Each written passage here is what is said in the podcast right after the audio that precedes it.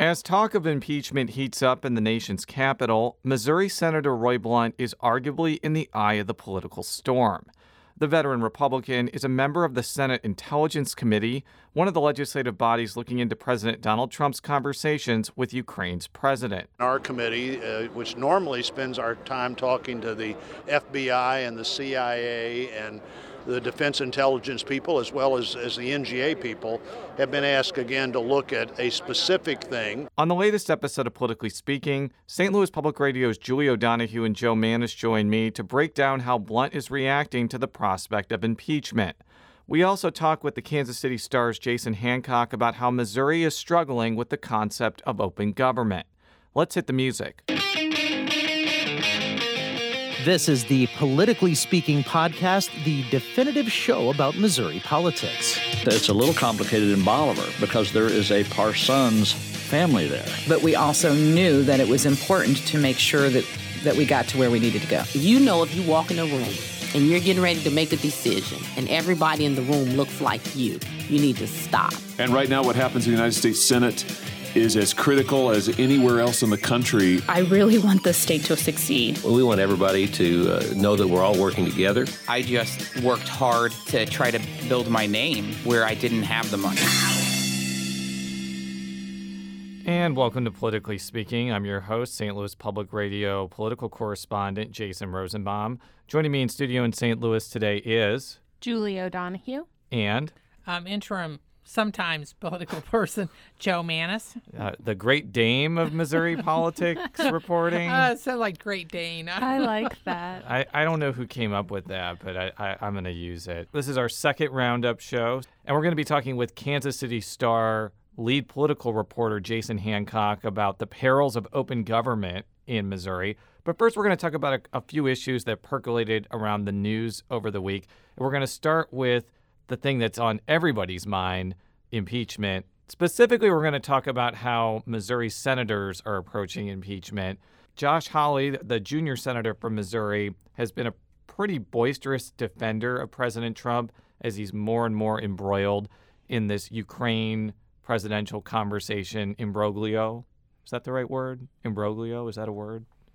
I think so. Scandals, controversy. I've always thought it was imbroglio, but Yeah. I'm not sure. I'm not sure, but you know, he sent out a tweet a few weeks ago saying we face a crisis on the southern border, a crisis of meth pouring into our towns, a crisis of youth suicide, an epic fight with China for our jobs and maybe our national security. And the Democrats' top priority is to impeach real Donald Trump, says it all. So he pretty much falls in line with a lot of other Republicans who have reacted to impeachment this way. But I actually think that Senator Roy Blunt's reaction has been a lot more interesting. And I'm going to give a little bit of an example of his reaction. This is him talking to reporters in St. Louis last week. Putting the facts together on the most recent House allegation is important, uh, and then reaching conclusions. I would say that over the last couple of days, uh, not things I heard when we talked to the Inspector General the other day or to the acting uh, defense intelligence person, but seeing what I'm seeing develop in the media itself, uh, knowing what the Attorney General was doing with foreign governments at the same time, knowing that the Secretary of State was on the call in question, I think is, is helpful new information and understanding what the President may have had on his mind. Uh, I would still anticipate that we're largely going to see a partisan exercise uh, in the House, who I believe they've reached a conclusion that a majority of their members, if not all of their members, are ready to move on the impeachment question, and I think they're likely to do that no matter where the facts lead. Uh, but then we'll see what happens after that. I'll start with Joe. What do you make of Blunt's reaction to the Trump impeachment saga? Well, I've known I've covered him in some ways for over 30 years. So in some ways, the the nuance coming out of Blunt um, is not surprising to me on something like this. I think that um, he's on the intelligence committee. He probably knows stuff. He doesn't. He's not inclined to necessarily have a knee jerk reaction where he's out there in front like some Republicans, you know, shouting, doing some of the stuff that Hawley's doing.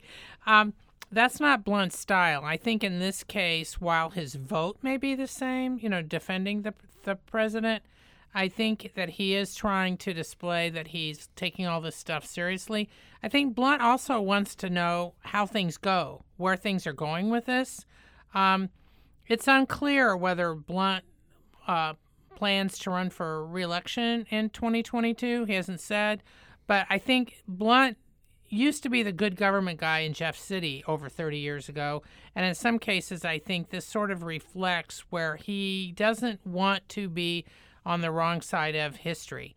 And I just want to quickly mention one of the things that happened today is outgoing um, U.S. Rep. John Shimkus, who's a Republican on, from nearby Illinois, Collinsville, just came out and said that he doesn't support Trump. Of course, he's not running for reelection. But the point I'm getting at is that there's some cracks uh, in the Republican wall, and I think that Blunt's wariness kind of fits in with that. Yeah, I would also say that the senator is on the Senate Intelligence Committee is not a small factor. Right. It's probably very appropriate for people on the Senate Intelligence Committee not to be coming out and speculating about what's happening. He'll be intimately involved if the House votes for impeachment. And I think probably the responsible and appropriate thing for not just Senator Blunt, but Democrats and others on that committee is to keep their mouths shut. So, so in that in that respect, I think this is probably what we want to see of the senator is someone who is holding back his feelings or opinions on this issue. Now, for Missouri political reporters, the talk of impeachment is not a new phenomenon. We're a little over a year removed from the potential, what was the potential impeachment of then Governor Eric Greitens, a Republican. A Republican. And he eventually resigned, and Mike Parson became governor. And regardless of what you feel about him on issues, because there's certainly a lot of people that don't like him on policy, it's definitely become a lot less unstable politically in Missouri. So when I mentioned that to Senator Blunt, I then asked this question to him Do you think it would be more functional for the country if maybe President Trump stepped aside voluntarily and let Vice President Pence be president? You know, I I think I think voters in the country get to make these kind of decisions. I think they knew exactly the kind of person they were getting when they voted for President Trump in our state by overwhelming numbers. Uh, and his what, what's happening at the border now very helpful. What's happening in our economy very helpful. What's happening in the reversal of the excessive regulation very helpful. Uh, and uh, families in our state are beginning to see that. I heard the Speaker of the House uh, today on a radio uh, broadcast uh, was re- was saying that she believes they're getting close to moving USMCA, something another big issue for our state. That's going to be an improved relationship because of the president's leadership. Uh, and I think voters are the best judge of who they vote for and who then works for them. I'm not super surprised by that response because had Blunt said, yes, I do think that President Trump should resign and let Mike Pence be president, that would have made national news. And I don't think he, as much as I want to say I'm like an all powerful reporter that provokes people to make national news, I'm not that naive. Well, I think uh, one key point here is that Blunt made those remarks before all the uproar this weekend over Syria and uh, Trump's knee-jerk decision to pull the U.S. troops back, and now and now uh, Turkey is going after the Kurds, who used to be our allies in the fight against ISIS. And this has got a lot of Republicans in an uproar. And while it may not change their view regarding impeachment, it's kind of muddied the uh, message, and it and because many of them are attacking uh, the president are very upset about it. So I don't know that he said anything personally, and I only know this because I just Googled it. uh, but the, he, they did, his office sent a statement to the Springfield News Leader saying he wishes the president would reconsider with the withdrawal from Syria. So they said that they were worried about the Kurds. But I, I think that's in line with, with Blunt's general views as far as this in the past. I'm not I'm not surprised. Moving on to another topic that you also paid attention to today, gambling and potentially illegal gambling depending on the eye of the beholder. Yeah. explain explain the situation. There's a hearing in Jefferson City today about these like I guess they're video slot machines that are popping up in gas stations and I guess the conflict over them is the company that operates them I assume does not want them to be under state regulation. They don't want to have to pay the taxes that come with that. but obviously a lot of state legislators are concerned. Am I am I getting the background right, Julie? Yeah, so there are these machines, and it's important to note that all the regulators in the state, the Gaming Commission, the State Highway Patrol, and actually the Prosecutors Association today believes these machines are illegal. So there is some argument from lawmakers and certainly from the people who own the machines that they're not legal. But the Prosecutors That Association they are legal? I'm sorry, that they are legal. But the Prosecutors Association today, which is one of a few groups now, they couldn't figure out a way that you could interpret these machines as legally operating. So, um, so there's a lot of groups that think they're operating illegally. These machines have been put in gas stations, uh, things like Elks Lodges and VFWs, and uh, eh, convenience stores across the state.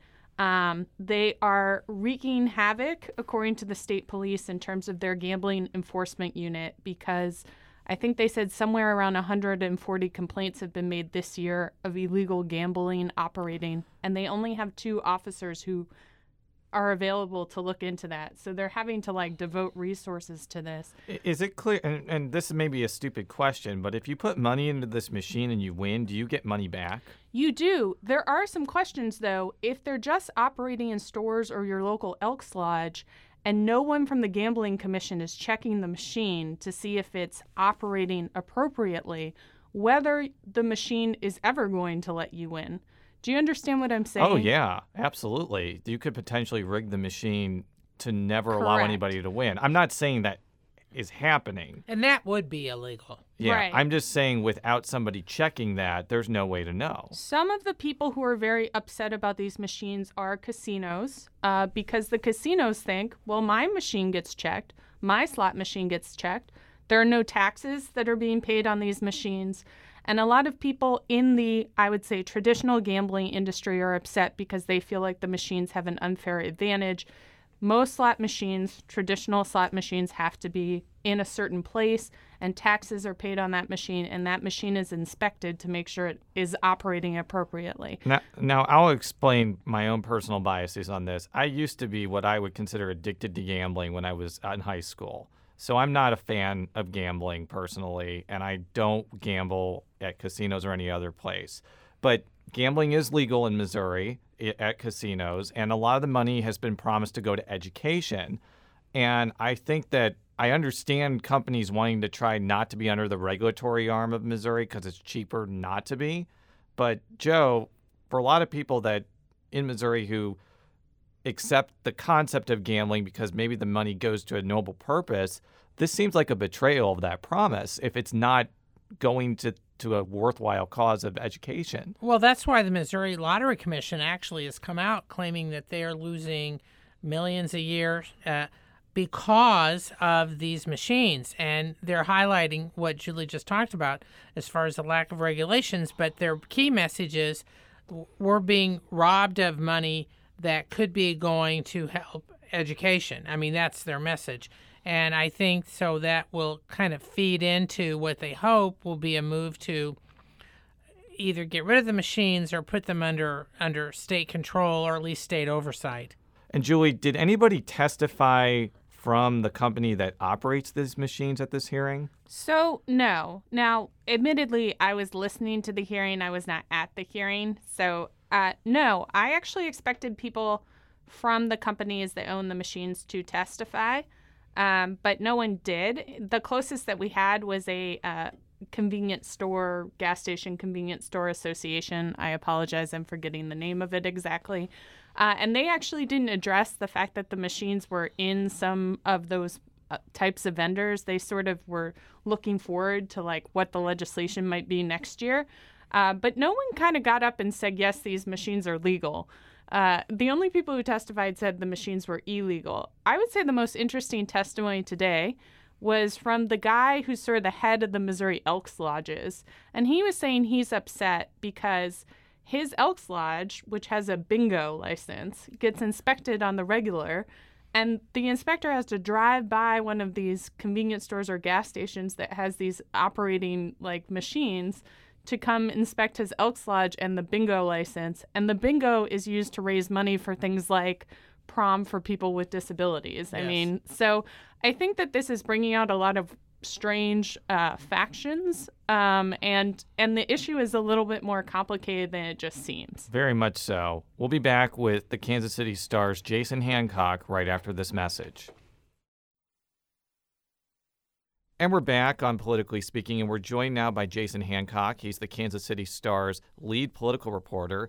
And he had a very interesting article over the weekend about a controversy that stem back, stems back to the Eric Greitens administration and involves a self destructing text application that many people within that administration had on their phones. Rather than me explain this story for you, Jason, I want you to explain to our tens and tens of listeners what you found. Well, that lawsuit has been going on since December of 2017. And recently, the state auditor's office released a closeout audit of Eric Greitens' administration.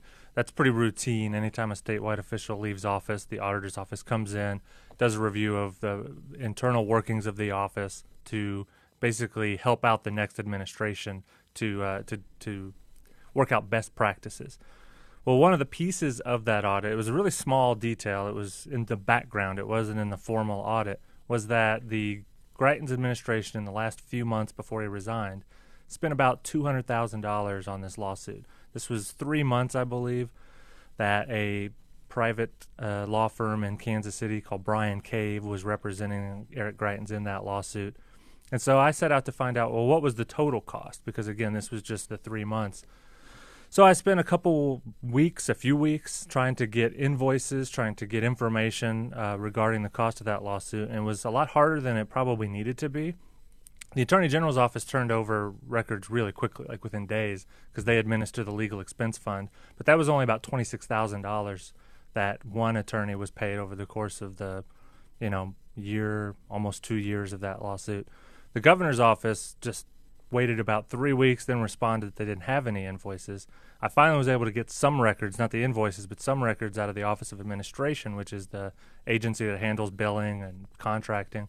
And that determined that the over the course of about a year and some change, the uh, the governor's office out of their budget spent about three hundred and forty thousand dollars on private attorneys to defend them in this litigation against uh, that challenged the use of Confide in the uh, the governor's office. One thing that confuses me, Jason, is like whether Governor Parson.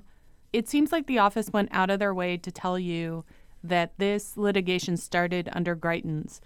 Does Governor Parson's office are they obligated to continue with this litigation? Are they making a choice to do that?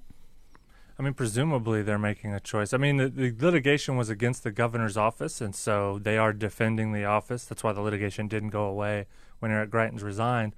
And there's no evidence that people in Parsons' office are using or were using that same app, Confide. Now, there were some holdovers from the Greitens administration that were using a different self destructing text message app, one that was called Silent Phone, that sort of migrated over from the Highway Patrol. That's a whole other story that's been pretty controversial in how the Highway Patrol was using it, but um, there were people who were using it under Greitens who stayed on with Parsons that continued to have that app, but that's not the focus of the litigation.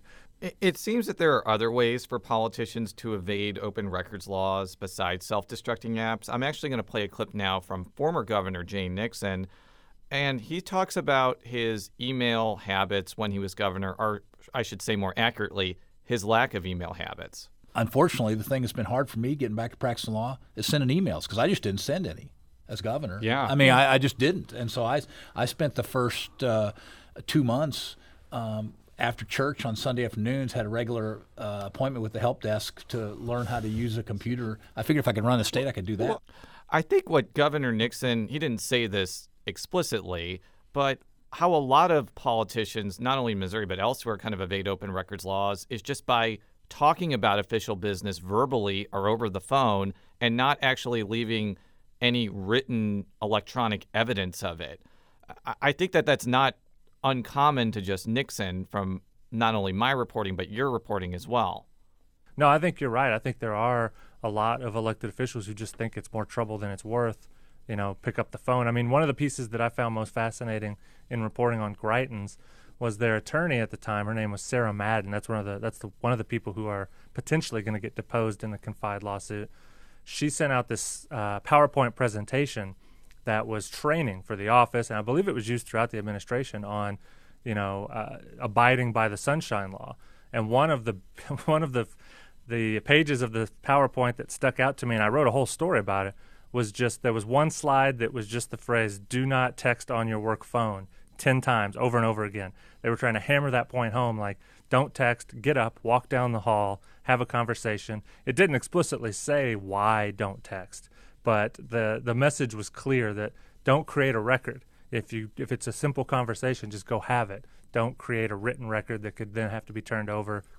And to their defense, could be misinterpreted if it's out of context or it's just you know if you've ever gotten texts in a in a records request, typically they're screenshots and they're not always cropped in a way in which you get the context of that message. So um, yeah, I think a lot of elected officials in their office go out of their way to avoid just creating records, let alone having to retain them and turn them over.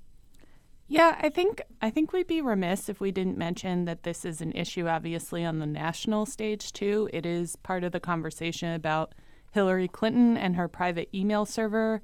I believe she said she was using it because it was quote easier, but it also allowed her to have control over her records and not to have to turn them over. In other words, they weren't on the federal system. I, I, the other thing I wanted to say though about the Confide app, and I want to ask you about this, Jason. Um, you know, in in the Governor Nixon situation where he's not emailing anyone, there are probably members of his staff that are sending emails. When everyone's using Confide, you have a much larger. At least to me, it seems like you'd have a much larger group of people that aren't creating records. No, absolutely. I mean, that's the whole that's the fear with confide is you have this thing that it's not just that you're not creating records you are creating a record you're just destroying it immediately there's no possible way to retain it so even if they were just using it for as they said which their explanation for using it was a little bit farcical it was, it was kind of ridiculous they were trying to say that they were only using confide for logistical and scheduling purposes which if you've ever used the app you know you get a message on the app and it just blocks and you have to scroll your finger over it to reveal the copy. And once the words are revealed, the moment you leave them, they just delete. And so I can't think of a less convenient way to do scheduling or tell someone like, "Hey, meet me at the corner of State and Main." right, because um, it's just you gone go immediately. Back. You can't go back and be like, "Oh, where are we supposed to meet again?" Right. and you can't take screenshots. You can't save. The app is designed to burn the message. Over the past session, there was legislative proposals to close off certain records that legislators would have to produce if they were subject to an open records request. And I think that some of the proposals were actually quite broad and would have included like pretty much anything that was that was done. Jason, I think both of us were following this pretty closely because we are are not disinterested observers in this as members of the press. Uh, why do you think nothing ended up passing on this, and could you see something resurrecting itself in 2020? Yeah, I can't see a world in which they don't try to carve out some exemptions for their records. I mean, it's worth noting the House doesn't provide all records that some would argue it legally should. It passed its own rule internally that allowed for the redaction of certain information or withholding certain information. There was recently a bit of a kerfuffle between Representative Peter Meredith in St. Louis and the Attorney General's office, he wanted the AG to weigh in on whether the House rule was constitutional, and the Attorney General took a pass. But I think the reason it didn't pass, I mean, it's, you know, you'd like to think there are these big esoteric reasons or this big policy debate, but I remember the Senate sponsor was Senator Ed Emery. I asked him about that bill near the end of session, and he was just like, "Yeah, I mean, it's something I'm interested in, but there's a lot of things that are priorities, and I just think we're going to run out of time." You know, it ended up being attached to another bill that dealt with local uh, officials being able to take lobbyist gifts, um, and that became very convoluted and very complicated. So I don't think there was a, it was a matter of there wasn't support for carving out the legislature from some of the Sunshine Law's provisions. I just think that it the, the time ran out before they were able to really uh, to, to hammer down the details. So I have no doubt in my mind that that'll be another issue that comes up next year when the legislature returns. When Clean Missouri was being debated, some opponents of the Sunshine Law piece argued that opening legislative records to open records requests would reveal a lot of sensitive constituent information, not only to journalists, but people that want to get that information when I had then Senator Rob Schaaf on the podcast back then, and he was a major surrogate for Clean Missouri. I don't know if he was an official surrogate, but he said this to me. If we if Clean Missouri passes, then it will be up to the legislature to lay out the rules about emails. And so the legislature would perfectly be able to pass uh, sensible laws that would protect that confidential stuff. Like you call me up and you have a problem with the with the Department of Revenue or something, you know, that wouldn't be, you know, sunshineable. But yet it could be that, you know, other things would be sunshineable. So right now it's the Wild West out there. Is this muddying the waters a little bit if the advocates for this initiative that created this ability to get legislative emails are said during the campaign that it would be fine if legislators restricted emails in certain circumstances. And now some of those same advocates are objecting to closing constituent emails for certain purposes. Yeah, I mean, it does seem like the ground has shifted a bit. I, I, I always think about this as, you know, departments like social services, Department of Health, you know, people, the Children's Division, which handles some pretty awful situations have lived and abided by the Sunshine Law for decades without any sort of issue. I mean, I'm sure there have been issues, but you know what I mean. Like the exemptions exist in the law, and if the legislature thinks it needs certain exemptions to protect sensitive information, whatever they deem that to be, they can certainly pass a law to, to make those exemptions.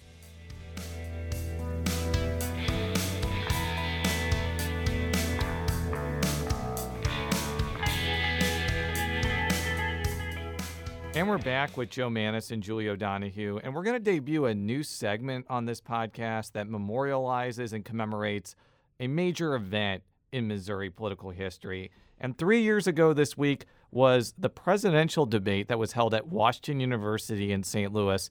It was a showdown of epic proportions between then Democratic nominee Hillary Clinton and then Republican nominee Donald Trump.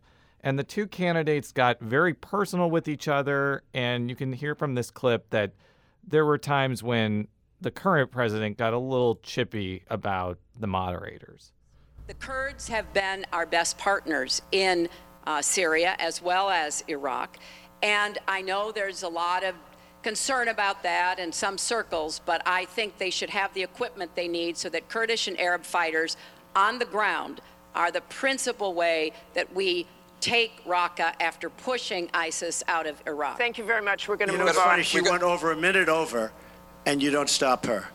When I go one second over, it's like you a had big deal. many It's answers. really, it's really very interesting. We've got a question over here from. Uh, Wow, it was almost like a window into the future, wasn't it? I said this on Twitter that I thought Washington University did a fabulous job organizing this debate. It was easy to sign in, it was easy to park. Spin Alley was very well organized. I found the debate to be really lackluster. I thought that the topics that they treaded on were kind of inconsequential. They didn't talk about Ferguson or policing relations with African Americans, even though Ferguson's 10 miles away from Washington University. Joe, you were there too. You may have a different impression than me, but I, would be interested in your take. Well, this was our second debate. And I think, as you mentioned earlier, it got extremely personal. This is the debate, uh, if listeners may recall, where at one point Trump was looming right behind Hillary Clinton on the TV and uh, screens all over the country. And to this day, I think she should have turned around and said, What are you doing? I think that most of the questions were fairly decent. I agree with you. There were some topics that weren't touched on, but um, this actually, in some ways, ended up. It may end up being Washington University's swan song after several debates. So we're going to go around the table, and I'm going to ask each one of you what your favorite debate that you covered as a reporter was. I think it was the most recent one I covered for a statewide candidate was a debate that included Senator John Kennedy of Louisiana, um, but also I'm reluctant to call this my favorite. I'll just say uh, also David Duke was on the stage for this debate, and Foster Campbell, who was running against Senator John Kennedy. David Duke being in the mix made it kind of a crazy debate. It, it, was certainly memorable. He started shouting things at the end. I don't think they literally brought a curtain down on him, but they cut his mic like right at the end. And there was a lot of speculation about whether Raycom, the television station, had like sort of chosen a poll that put David Duke in the debate um, in order to draw more eyeballs. Joe. Well, regional debate would be uh, lots of them, but I would say the 2018 one between now U.S. Senator Josh Hawley, the Republican, and then U.S. Senator Claire McCaskill, the Democrat, that we that uh, St. Louis Public Radio co-sponsored, and that was right next door. And It was nominated for an Emmy. We did not win the Emmy, though. Oh, we should have. It, it's okay. but my personal favorite is the 2008 vice presidential debate, which was hosted at WashU between then Vice President, uh, or, well, soon to be Vice President Joe Biden and uh, the Republican nominee, uh, Sarah Palin. And the reason is less because of them, although that was fascinating, but because John Oliver, who was then one of the comedians for The Daily Show, which was then hosted by Jon Stewart, was there and sat be- next to me and another between me and another Post Dispatch reporter, and did this whole skit right before the uh, debate was to start, and we were supposed to pretend like we weren't listening to him while he's talking to us and making these monologues, and we were supposed to pretend like we were really working. Actually, my favorite moment at a debate was in 2008 in the infamous uh, Missouri 9th Congressional District contest. And it was a Republican debate between Blaine Luetkemeyer, Bob Onder, Danny Moore, and Brock Olivo. The reason this sticks out in my mind is one of the questions, amazingly, was Who is your favorite founding father? And I kid you not, Brock Olivo and Danny Moore answered Abraham Lincoln and Ronald Reagan. What? You, there's a pause. Yes, They're- we they're get tr- that. yeah. I'm a history buff, and yeah, he, they mm. were. He was about 80 years old. On that note, I want to thank both Julie and Joe for being here today. Shula Neuman is the executive editor of St. Louis Public Radio. Fred Ehrlich is the editor of the politics team. John Larson is our sound engineer. For all of our stories, stlpublicradio.org. Follow me on Twitter at Jay Rosenbaum. Follow Joe on Twitter at. Jay Mannies. That's J M A N N I E S. You can follow Julie on Twitter at. J.S. O'Donoghue. See you next time, everybody. Rosa.